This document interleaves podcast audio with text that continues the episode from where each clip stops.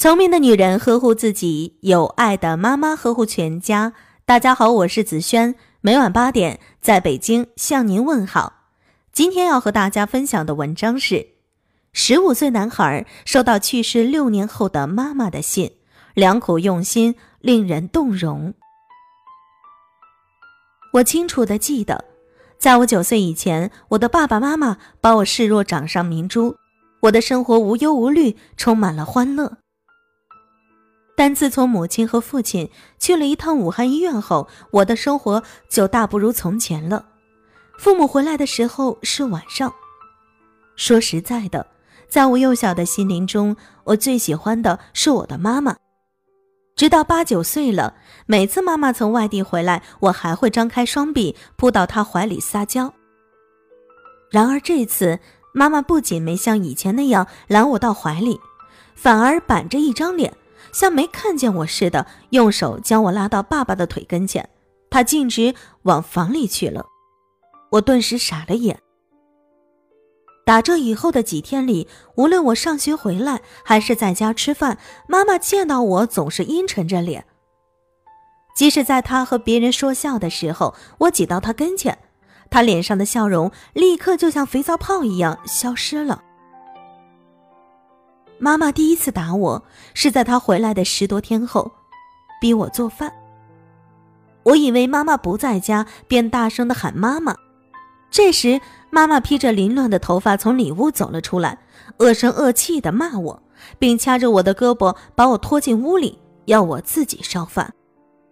我望着一脸凶相的妈妈，嘤嘤地臭气起来。哪知妈妈竟然拿起锅铲打我的屁股，还恶狠狠地，不会烧，我教你。他见我不动，又扬起锅铲把我打了一下。这时我发现他气喘吁吁，好像要倒下的样子。我开始有点自责了，也许是我把他气成这样的，忙按照他的吩咐，淘米、洗菜、打开煤气罐。这样，在他的命令下，我第一次做熟了饭。更使我不理解的是，他还挑唆爸爸少给我钱。以前我每天早餐是1元，中餐也是1元钱。从那一天起，他将我的早餐减成5角钱，中午1分钱也不给。我说我早晨吃不饱，每天早晨我起码要吃2个馒头。他说他原来读书的时候，早餐只有2角钱。他还说饿了中午回家来吃。以后只给5角钱，叫我别再痴心妄想要1元钱。至于中午那1元钱更不应该要，要去完全是吃零食，是浪费。这样我每天只能远远地站在一边咽口水。打这起，我恨起了妈妈，是她把我的经济来源掐断了，是她让我和小朋友们隔开了。我的苦难远不止于此。由于爸爸在外地工作，我只能和妈妈在一起。好几次，我哭着要跟爸爸一起走，爸爸抚摸着我的头安慰我，他说他正在跑调动，还有1个月他就能回来了。不能跟爸爸走，就只得受妈妈的摆布了。又过了一段时间，妈妈竟连菜也不做了。我哭着说我做不好菜，她又拿起锅铲打我，还骂我，你生来干什么？这不会做，那不会做，还不如当个猪狗畜生。在他的指导下，我又学会了做菜。爸爸调回来的当天，就催促妈妈住进了医院，他也向单位请了长假。妈妈住院的第一个星期天，我去探望她，妈妈正在输液，已经睡着了。爸爸轻轻走上前，附在他耳边说，我来看他。他马上睁开了眼睛，并要爸爸把他扶起来坐好。开始时，他的脸上还有一丝笑意，继而脸变得乌黑，并用手指着我，你给我滚，你给我滚。霎时想起了他对我的种种苛刻，我头一扭，气冲冲地跑下楼。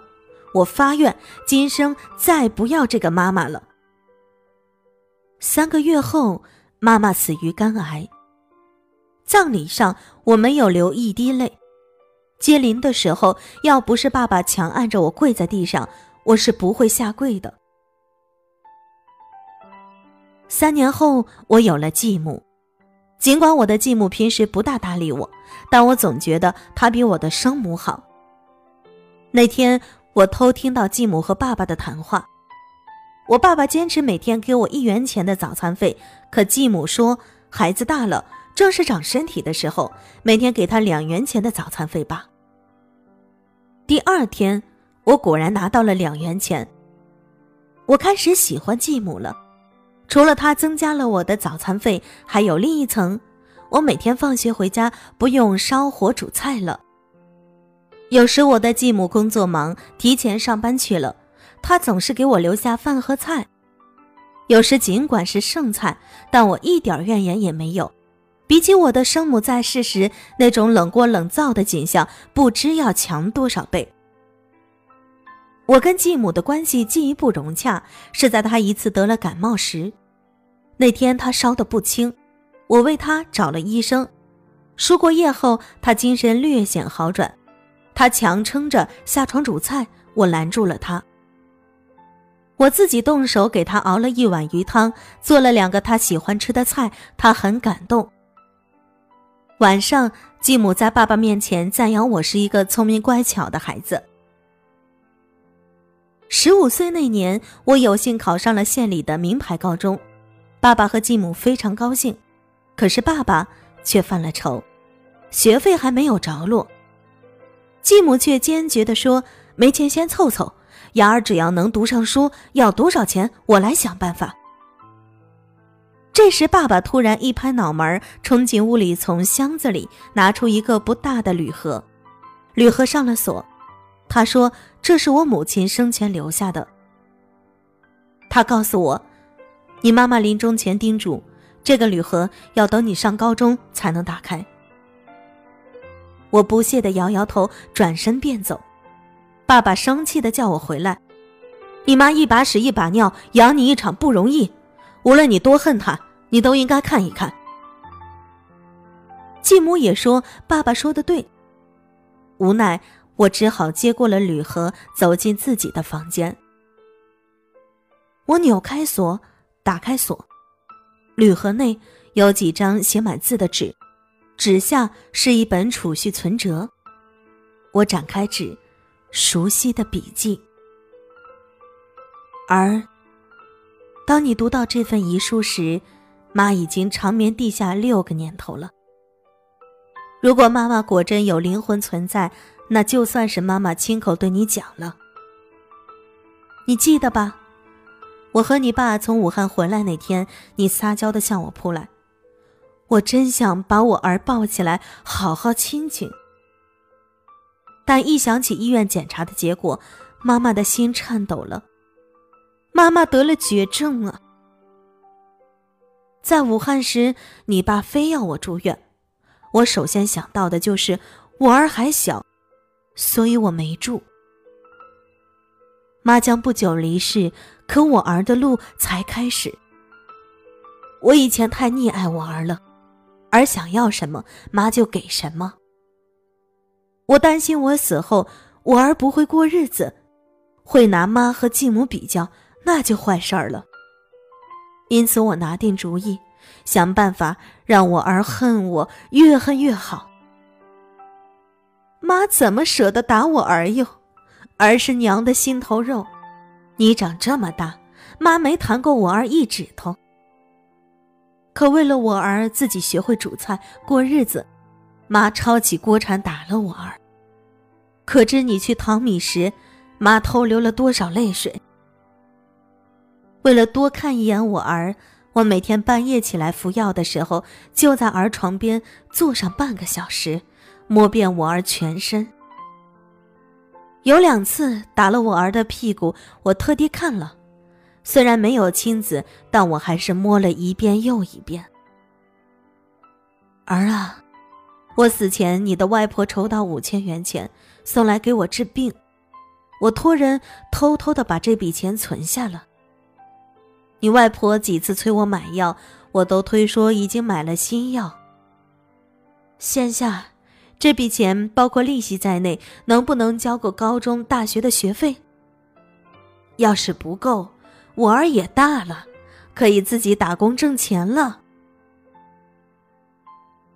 读完妈妈的遗书，泪水模糊了我的双眼。我终于明白了，妈妈的冷眼、打骂、无情，那全是为了我今后的自强自立啊！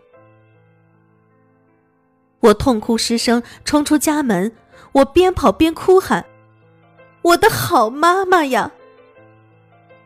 一直喊到我妈妈的墓旁，我长跪不起。今晚的有听妈妈就到这里了，如果您觉得不错，请分享给您的朋友们吧。我是紫萱，让我们明天再见，晚安。